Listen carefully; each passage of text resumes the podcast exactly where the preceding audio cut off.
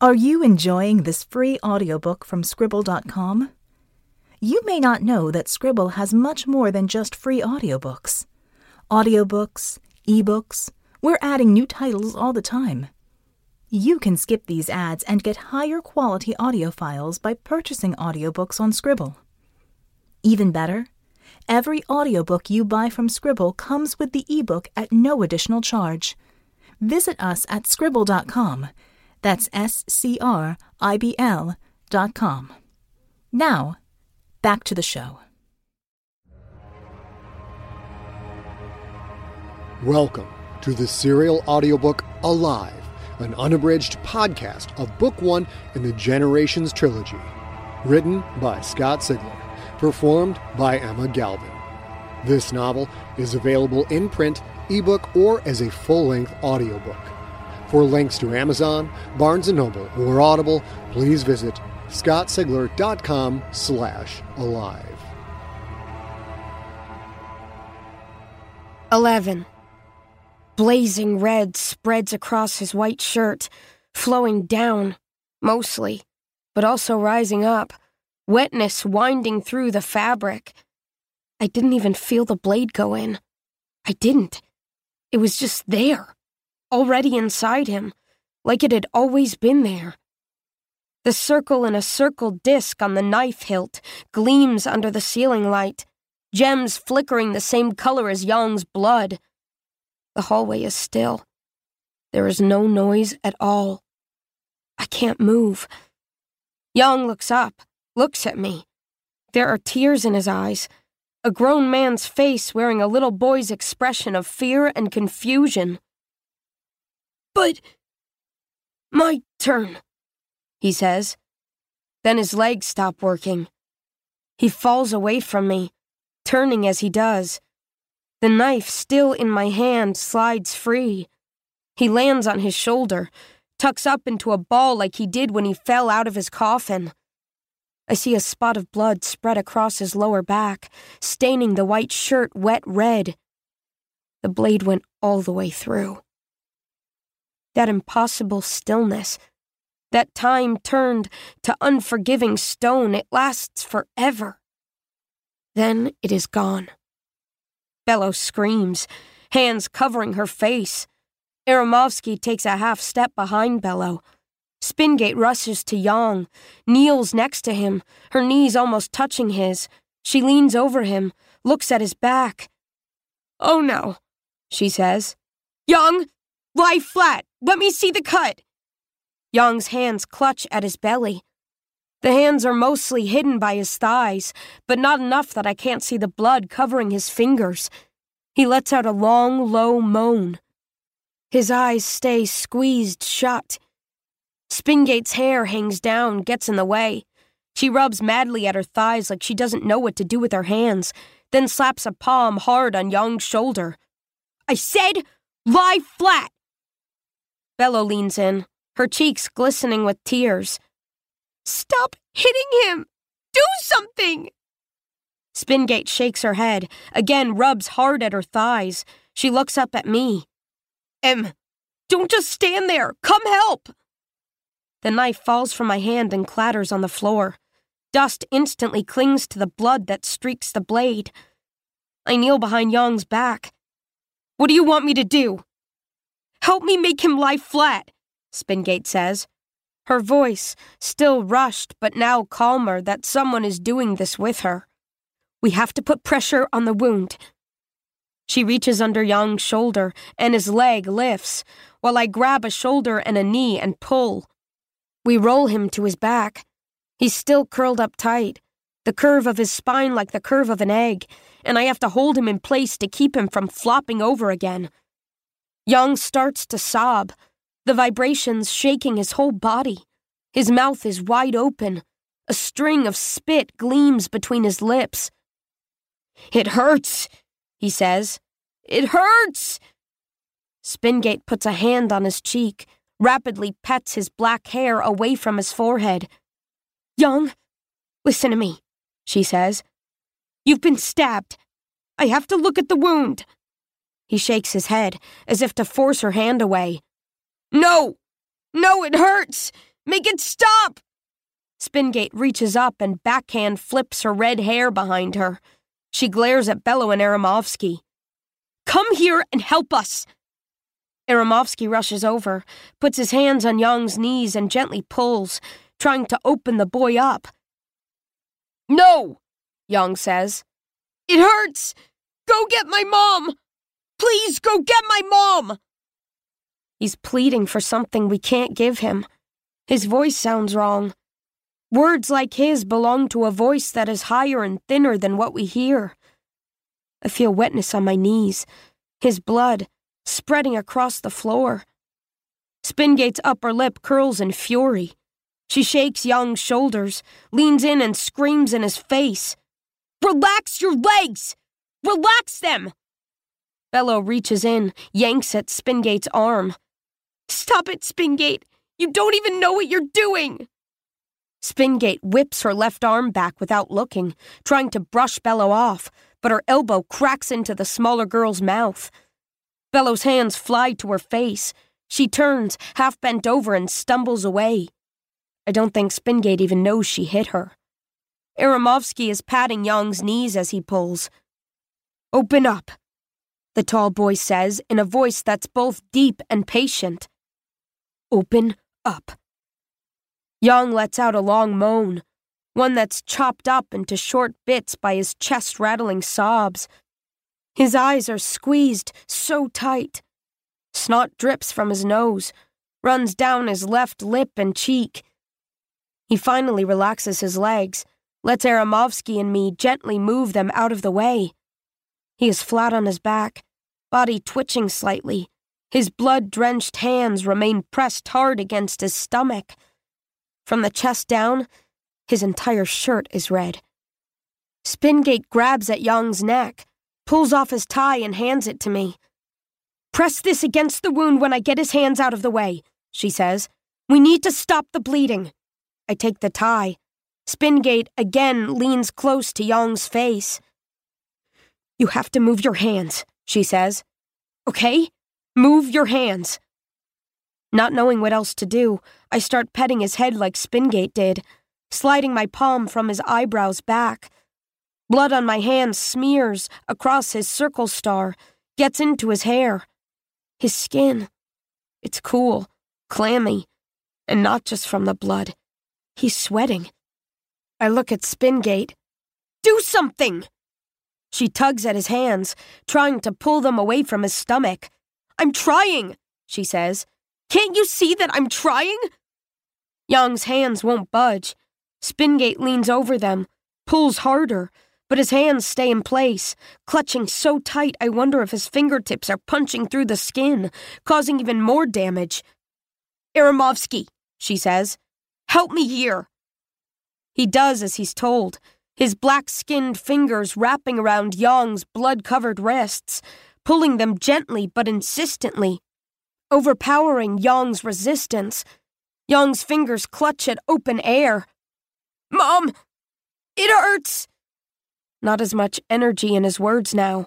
The mom comes out as a long, broken word. Mom! Spingate rips Yong's shirt open, sending buttons flying. His tan skin is a sheet of smeared red. She wipes her hands down his muscled belly, shoving away the blood, making him almost clean for a moment. But only a moment, because red wells up out of a stab wound slightly above and to the left of his belly button. Gush, flow, gush, flow. Spingate slaps my shoulder. Em, the tie! I shove it against the wound, so fast he cries out like I punched him there. I press the tie firmly, hoping it will do what Spingate said it would do. Yong looks at me with unfocused eyes. Mom, please, make it stop. The words are weak. His hands relax, shift from clutching talons to limp fingers. His eyes close. Did he pass out? Spingate shakes him again. Yong, wake up! The tie is already soaked, a wet washcloth that needs to be wrung out, but I keep it pressed in place. If he's asleep, he won't fight us, I say. Why don't you want him to sleep? She looks at me confused. Why? I. I don't know. Just because. Aramovsky glances at me, his eyes full of doubt. He doesn't think Spingate knows what she's doing. She doesn't, clearly, but none of us do. Yong's entire body relaxes. His head tilts to the left. Aramovsky lowers Yong's hands, puts them on the ground next to his hips. Spingate is breathing too fast. She shakes her head. I'm twelve, she whispers. I'm twelve. She rubs at her thighs. I see tears dripping down her cheeks. Stop it, I hiss. Crying doesn't fix anything. Help him. Spingate looks at me. A fast glance where she catches my eyes. Then her hands go back to work. She places them flat on Yong's belly, one on either side of the tie. Em, lift it away, slowly, she says, and I do. The blood burbles out suddenly like we'd filled a balloon and then opened the end. The brief gush flows down his side. The gush that follows is much smaller. I wait for the next one, but it doesn't come. The bleeding has stopped. I look at the tie in my hands. Red fabric soaked with red, red that drips down onto Yong, onto my legs, onto the floor. Yong's blood has turned the dust beneath my knees from powder gray into a crimson slush. Spingate blinks, like she just remembered something. She presses two fingers firmly to Yong's neck. He doesn't react. Aramovsky and I stare. Out of the corner of my eye, I see Bello coming closer, hand over her mouth, eyes wide, head shaking slightly.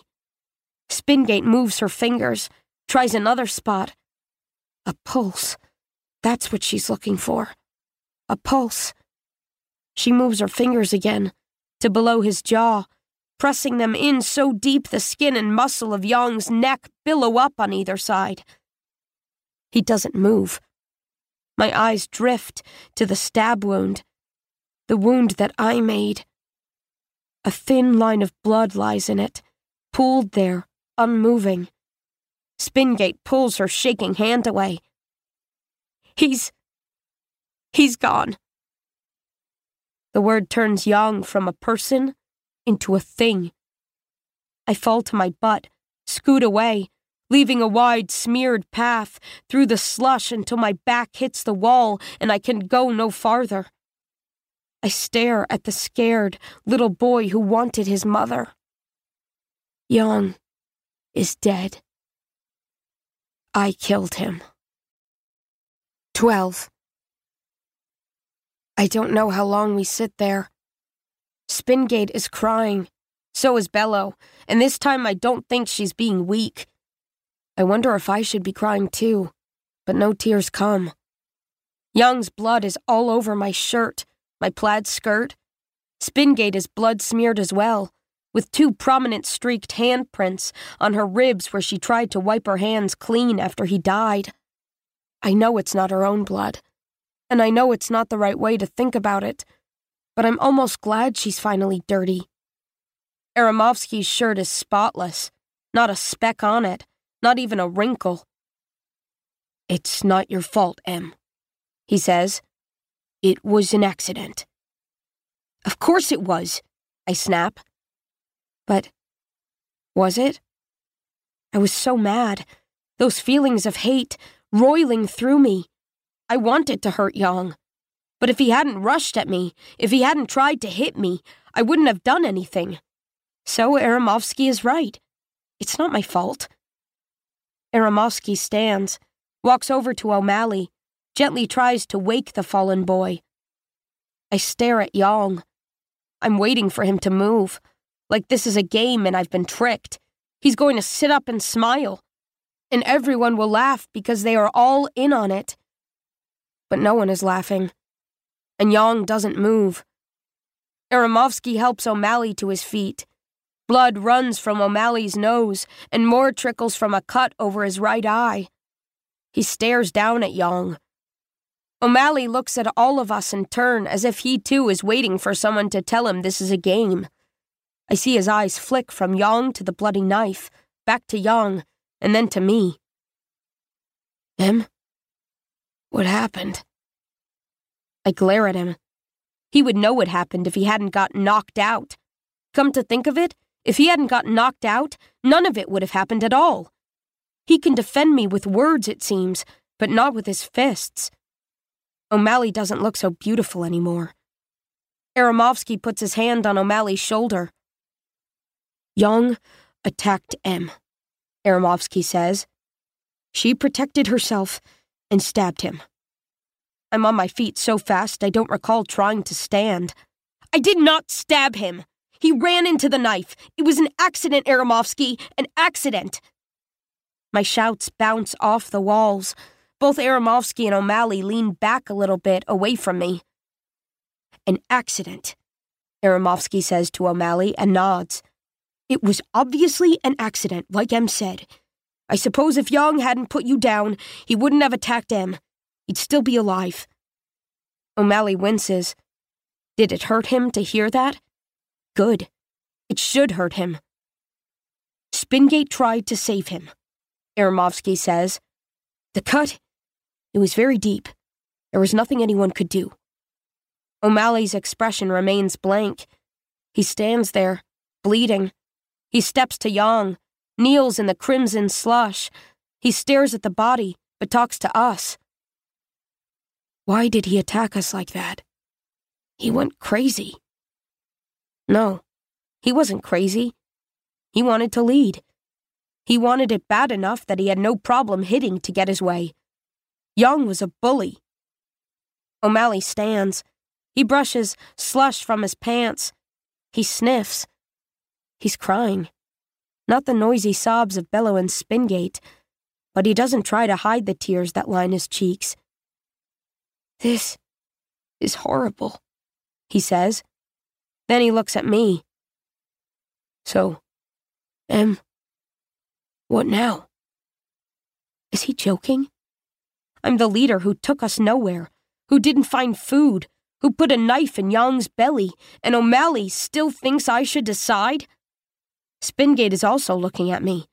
So is Bello and Aramovsky. They are all waiting. Yes, I am the leader, and I should be. I'm the one making the decisions. I'm sorry Yong is dead, but that wasn't my fault. It was his. We go straight, I say. I reach down and pick up the knife. No, Bello says, the word almost as a scream. I told you the knife was a bad thing. Leave it, Em. Just leave it. I ignore her. My skirt is ruined anyway, so I wipe the blade clean against it, first one side, then the other. Spingate's stomach rumbles, she hangs her head, her face hidden by thick red curls. I take a few steps down the hall until my feet are once again on untouched gray. The others hesitate. Let's go, I say. We have to get moving. O'Malley tilts his head down at Yong. What about him? Do we carry him? Or maybe we take him back to the coffin room, so he's not on the floor? The question makes our situation hit home. Yong is dead, and I'm going to leave him here. We don't know how far we have yet to walk. We have no food and no water. Our mouths are so dry our lips are starting to crack. We're already exhausted. We can't afford the energy needed to carry a dead body. He'll be lonely here. I try to chase away that thought, because it is the thought of a silly little girl. Yong is gone. I didn't like him, but he was one of us. Abandoning his body is wrong. I know it in my heart. But what choice do we have? No, I say. I'm sorry, but we can't take him with us, and we're not going back. He's dead. He stays here. O'Malley looks down at Yong, as if he wants to argue with me, and his reasons for doing so are right there, somewhere on the body. He stares for a long while, thinking, then nods slowly. I guess you're right, he says. But I don't know. Shouldn't we bury him or something? Spingate stands, flicks red slush from her clothes. That would be a neat trick, O'Malley. Want to dig right through the floor? O'Malley wipes his face with the back of his hand, clearing off both blood and tears. He looks down the dark hall. I can see an archway door, he says. Hard to tell, but it looks open. There might be empty coffins inside. I'd forgotten about that archway, just at the edge of the hall's dim light. O'Malley wants to put Yong in a coffin. I suppose that's better than leaving him here. All right, I say. Do it quick and come right back. He glances at me, questioning at first, then understanding. I can't touch Yong. I don't even want to be near him. Sure, Em, O'Malley says. Aramovsky, will you help me? The taller boy nods. We should say a few words first, he says, while everyone is here with him. Spingate huffs in disgust. The dead don't care what you say. She walks to me, stands by my side, and waits. Aramovsky presses his hands together, holds them near his chest.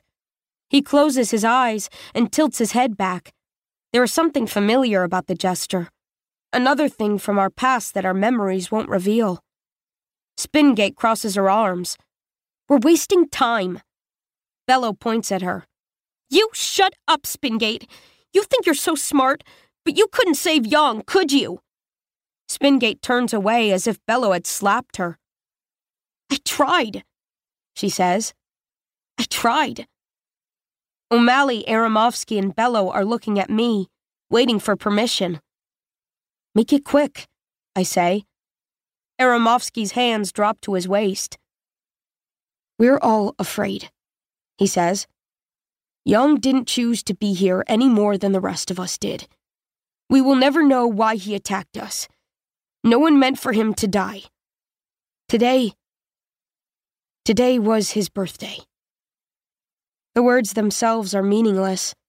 The way Aramovsky says them, though, the smooth, calm tone of his voice, his words are comforting. We still have no idea what's going on, and this nightmare keeps getting worse. But like the rest of us, Yong was a 12 year old kid. It isn't my fault he's dead.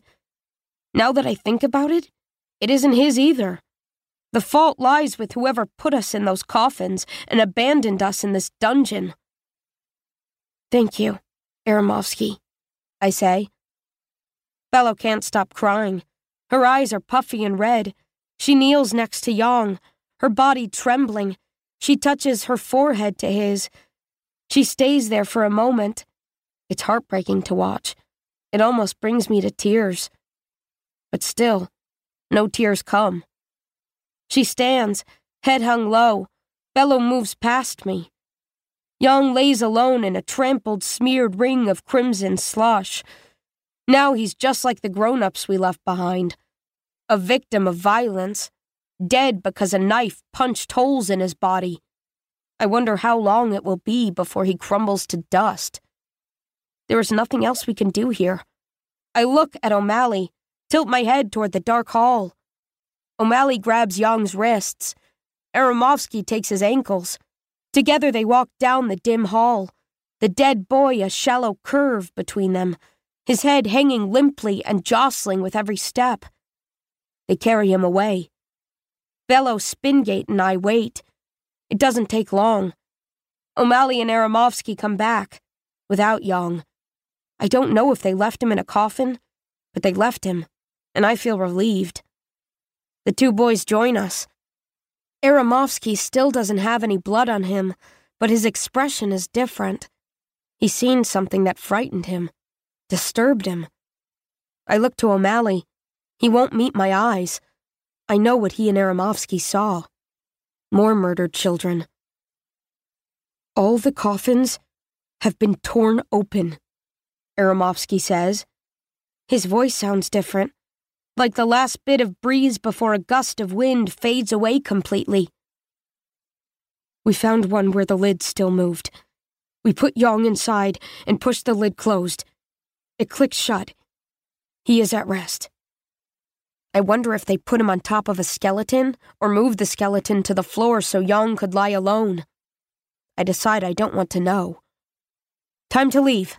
I say. I turn and move down the hall. The others follow. This time, O'Malley stays with them. I walk out in front, alone. 13. We walk uphill. We are covered in blood. Bello's lower lip is swollen and split. O'Malley's nose has stopped bleeding, but a few drops still ooze from the cut over his eye. The hallway goes on and on. The dust is endless. There has to be way out of this place. There has to be. My mouth is dry and pasty. I'm so thirsty. I'm not hungry anymore, but I think that's not a good thing. My head hurts. The others are in the same shape. They shuffle more than walk. They look beyond tired, with dry lips and sunken eyes. Maybe we were all perfect when we woke up, but not anymore. If we don't find water soon, will we be able to keep walking? And we need to sleep. If we find any coffin rooms farther up, maybe we'll rest for a while. Every few steps, I see Yong's wide eyes, the look of disbelief on his face. It was an accident. Everyone thinks so. There was nothing I could have done. He ran into the knife. He did. He was going to hit me. Was I supposed to let him? I look at my hand, the right one, the one that holds the knife. His blood, dry now, is in the folds of my knuckles, mixed in with the dust and tacky sweat that covers me head to toe. I've never been this dirty. I've never been this sweaty and disgusting. I've never been this afraid, this thirsty, this alone. I haven't been a good leader, but four people are counting on me to take them to safety. I don't know if I'm 12 or if I'm 20, and I don't think age matters anymore. We are the only ones here. There is a way out. I will find a way out. Behind me, I hear sniffling. I turn, expecting to see Bello crying yet again, but it's not her. It's Spingate. I stop. So do the others. You did everything you could for him, I tell her. At least you did something. The rest of us were useless. She shakes her head. It's not that. It's just. Maybe they're all dead. Aramovsky puts his arm around her shoulders. All who is dead? All the grown ups, Spingate says. I'm so tired. I don't want to do this anymore. But if they're gone, then there's no one left to rescue us. We'll be all right, Aramovsky says, then glares at me like I'm the one that made Spingate cry. Em is our leader. She says she knows what she's doing. I've said no such thing. Is he trying to make a point? I'm starting to think that Aramovsky says one thing but means another. Bello's hands come together again, clutching and turning in constant motion. What if Spingate is right? She says. If there are no grown ups, what are we going to do? Aramovsky nods. Yes, Savage. What then? Who is going to take care of us? We all saw each other's coffins. Everyone knows my last name, but Aramovsky is the first to speak it. Even I haven't said it out loud. I don't like that name, and I don't know why. Hearing it makes me uncomfortable. I think he knew that it would. So why did he do it? because he wants to make me look bad in front of the others. Anger flames in my chest. He's challenging my leadership. That's what he's doing. He thinks he should be in charge. My fingers flex on the knife handle. Fury sweeps over me, an urge to teach Aramovsky a lesson. Then I recognize that feeling, and when I do, it vanishes, replaced by a chill of realization. It was exactly how I felt when Yong came at me. In the shameful calmness that follows, I understand that Aramovsky wasn't challenging me. He was just talking. There was no harm in that. And even if he was challenging my leadership, that's okay as long as he's not hitting anyone. If I'm not the right leader, then someone else is. I don't care who is in charge. I want to get out of this place. Maybe there aren't any grown ups, I say. If that's true, then we will survive without them. They stare at me like my words are as unknown as their first names. Even Aramovsky's glare dissolves into astonishment. Is it really so impossible to think that we can make it on our own? I point behind them, back the way we came. You want someone to take care of us? Were the people who died back there supposed to do that? You saw what they did to each other. They murdered little kids in their coffins. If the grown ups are all gone. I hesitate, knowing I am about to say something none of them want to hear. Saying it might make this real. Maybe I can't remember anything, but I know that reality is what it is, whether we like it or not. If the grown ups are really gone, well, then good, I say. We don't need them. We don't need someone else to rescue us. We can rescue ourselves. I feel my face flush, so I turn and start walking again. Rescue ourselves? I suddenly feel like an idiot. We don't know where we are, don't know who we are. We're kids. We're not supposed to be on our own. After what I just said, will the others still follow? Four sets of feet shuffling along behind me answers my question. Aramovsky falls in on my left. Maybe the grown ups didn't do it to themselves, he says, quietly. Then louder. Maybe. Maybe it was a monster. The word hits us hard. A word made of shapeless forms, woven from fear. Monster is all the things we don't understand, and right now, we don't understand anything. Spare us, Spingate says. There's no such thing as monsters. Aramovsky looks over his shoulder at her. Really? And how do you know there aren't monsters? There just aren't, Spingate says. Monsters are something only babies believe in. Aramovsky and Spingate start to argue, but I don't hear their words. Far up ahead, I see something. A break in the floor meets ceiling illusion. This time, I know what it is. There's another corridor up ahead, I say. Their argument stops instantly. Suddenly, I'm not quite as tired. I pick up the pace, walking so fast I'm almost jogging. I don't care if this new hallway is like the last one dim, maybe even dark. But we're going that way because I am desperate to see something different. For the first time since Yong died, I find O'Malley at my right side. Em, maybe we should take it this time. We'll see, I say. I don't know why I said that, because I've already made up my mind to do exactly what he wants. The sound of our footsteps fills the hall with a soft thudding. We close in, kicking up a trail of dust that hangs behind us. Over the sound of our running, I hear something else. I slow quickly, plant my feet, and slide to a stop, my arms out to the sides to keep anyone from running past me. Em, watch out, O'Malley says as he stutter steps to avoid the knife blade that almost touches his belly. I start to apologize, but Aramovsky runs into me from behind. He grabs my shoulders, keeps me from falling forward. Sorry, he says. You stopped so fast. Bello is on my left, hands wringing. Em, what's going on? I glare at them all, hold a finger to my lips. They fall quiet. We stand still. No steps, no words, not even breathing. In the silence, I hear the noise again. Faint at first, but quickly growing louder. It's coming from the intersection of the new hallway. It is the heavy sound of footsteps marching in time. You have been listening to Alive, Book One in the Generations trilogy. Written by Scott Sigler, performed by Emma Galvin. Produced by Adrian Galvin and engineered by Steve Riekeberg.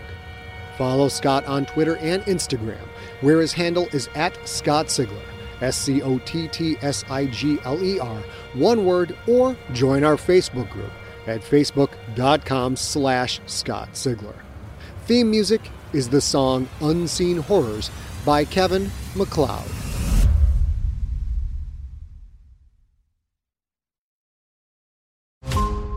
Every five minutes, a transplant candidate dies while waiting for a compatible heart, liver, or kidney. Imagine a technology that could provide those life saving transplant organs for a high price, and imagine what a company would do to monopolize that technology. On a remote island in Lake Superior, a team of geneticists unlocks this holy grail of medicine by reverse engineering the genomes of all mammals, creating an animal with organs perfectly suitable for human transplantation. They envisioned a docile herd animal, but one team member had another, darker vision. This ancestor is anything but docile. The team's work spawned something big, something evil, something very, very hungry. Ancestor is a complete serialized fiction podcast by number one New York Times bestselling novelist Scott Sigler, with all episodes available. Binge the entire story now on Apple Podcasts, Spotify, or wherever you listen to podcasts.